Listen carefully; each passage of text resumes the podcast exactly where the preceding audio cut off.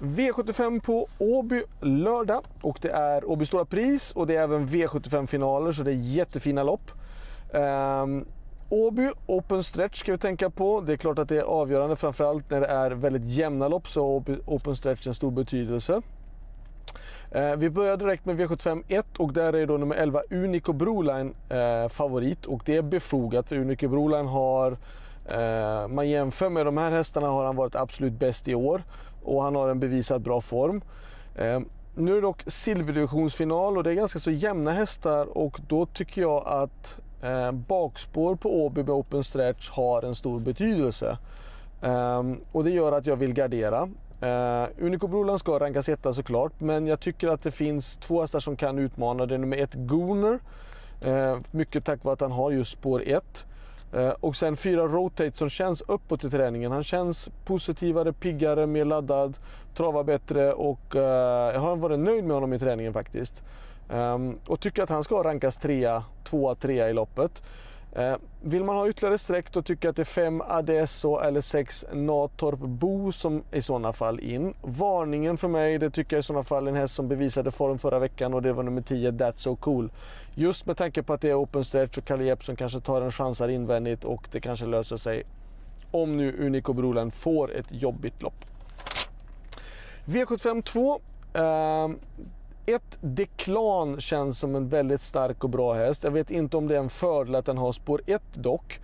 Eh, men att den ska gå barfota runt om tycker jag är intressant. Två Run and Cola. Tvekar lite grann på tre JS Peaky Blinders. Jättefin häst. Men det är väl den som jag då funderar på om att ta med eller inte ta med. Eh, 8 Kabass vill jag med som var jättebra i Sprintermästaren. 10 Kövras Joker, André Eklunds hästar visat jättebra form och 11 Palmyra som gör ständigt bra resultat.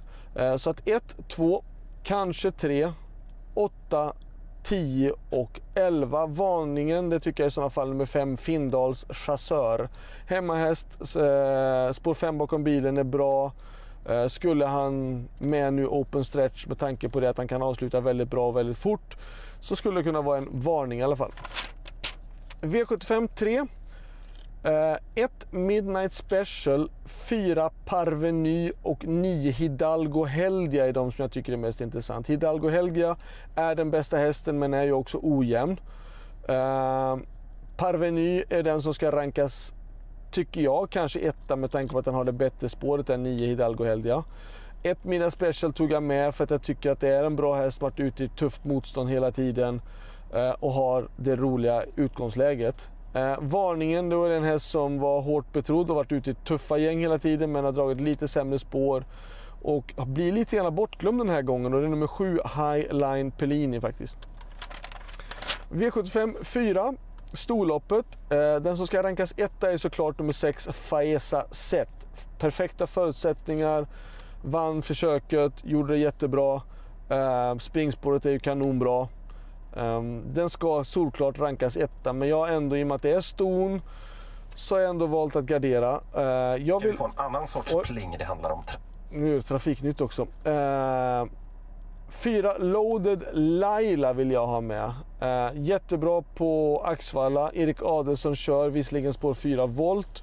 Men uh, jag tycker att den är värd att ta med man ska om man ska gardera. Framförallt jag tycker att det är den näst bästa hästen på start. Från 20 meters tillägg då tycker jag nummer 10 Jeans and Passion. 13 Nova Myron. 14 Sanella och 15 Hattusa vill jag med också. Hattusa har varit ute i tuffa gäng eh, hela tiden. Visserligen har dragit ett jättetråkigt utgångsläge de här 14 och 15 men de är så pass bra att om man nu ska gardera så ska de tas med. Varningen, ja. 7 eh, Restless Heart, Konrad Lugauer. Um, spår 1 på 20 är inte alltid fel om det bara är 6 hästar på start. Skulle kunna lösa sig jättebra i sådana fall. Uh, men första häst självklart 6 Faesa set. V75 5. Uh, tre utgångshästar och det är nummer 1 Santos de Castella. Eh, 3 uh, Aragonas och 5 Charlie Brown FE. Charlie Brown FE fick stryk senast, men har ju varit jättebra hela sommaren. Ehm, men jag väljer ändå att gardera för jag tycker att det är två hästar som är väldigt bra emot. Tre Aragonas har kört de tre sista starterna och avslutat bra varje gång och bara bättre och bättre. Uh, ett Santos de Castella vet vi är jättebra och vann ju på ett väldigt fint senast på Axfalla och skulle kunna leda loppet runt om. Um, vill man gardera, då kan jag tycka att det finns eh, ett, eh, den som ska rankas nästa häst in på kupongen då i sådana fall såklart är nummer 7 Zorro Vind. Och ett tokdrag i sådana fall är nummer 10 Gerben och det är väl ett tokdrag i sådana fall då. Men, men Gerben har körts offensivt precis nästan varje gång och den här gången så är det bakspår och väldigt hårt betrodda hästar. Det ser ut som ett lopp som kommer bli högt tempo det här och det kan gynna någon som smyger med eh, på innerspåret faktiskt. V75 6. Eh, spik på nummer 10 Seven Nation Army. Eh, en fruktansvärt bra häst som har en extremt snabba sista 700 meterna och eh, har klätt av många, många hästar de här sista 700 meterna på sin speed. Um, jag tror inte att någon kan utmana honom, framförallt inte på fart. Eh, värst emot då, det är såklart nummer 5 Achilles Face, men han fick ju stryk senast utav, trots att han fick en bra resa, fick han stryk utav Seven Nation Army som hade en dålig rygg ändå. Um, så för mig är det en spik 10 Seven Nation Army och värst emot är då 5 Achilles Face. En häst som jag körde senast men den, den, den hoppade i strid om segern och det var på, stors, eller på Elitloppshelgen. Det var nummer 3 Calypso Di Poggio som, som kändes som en fruktansvärt snabb bra häst. Eh, den har inte startat efteråt så något strul var det väl antagligen den dagen. Eh, men han har fått vila efter det. Det har ändå gått ja, nästan tre månader snart, två månader i alla fall. Eh, skulle väl kunna vara intressant med tanke på att den har spåret om man nu vill gardera. 11 Type A. Eh, gjort bra lopp hela tiden men mött jäm, jämnåriga hästar. Visst, jämnåriga hästar den här gången också men att han ska springa snabbare än Seven Nation Army och runda, det är klart att det är svårt eh, när man har ett sämre utgångsläge. V75 7, Åby Stora Pris och ett Hail Mary är ju spik och det är väl så många andra såklart. Eh, Hail Mary kan öppna.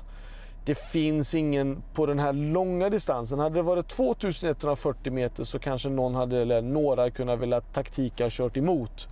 Eh, men på den här distansen så finns det ingen som Eh, tar ledningen och så ska det finnas någon som vill köra i döden som det var på Eskilstuna då eh, och vilja låsa in och sen är det open stretch. Nej, det finns ingen sån häst i det här loppet och um, ett Hail Mary kommer att vinna det här loppet. Um, 11 Money Viking uh, känns bra, känns uppåt. Jag prövkörde dem så senast idag torsdag och då var han jättefin. Um, så han känns uppåt i träningen och han ska rankas tycker jag typ där någonstans bland de fyra första. Uh, fyra, fem första. Uh, varningen för mig ändå, det är nummer nio, Best of Dream Trio som har gjort fruktansvärt bra lopp på uh, hela sommaren. Um, skulle han rygga ett Hail Mary och på något sätt lyckas hålla upp vinnarhålet, då är det en varning i alla fall. Slutsummering, bästa spiken såklart är ju då i den sjunde avdelningen med Hail Mary. Eh, min bästa chans? Ja, jag vill inte säga att jag har något topp top sådär, men jag tyckte ändå att i V75 så nummer 3, Aragon As har visat bra form och har ett bra utgångsläge och det är väl den som är den hetaste chansen ändå på förhand i V75. Lycka till och glöm nu inte bort att det faktiskt är V75 på onsdag. Då är det jubileumspokalen och eh, San Motör ska ut. Fick ett spår 10 men han känns bra. Ha det bra, lycka till, hej då!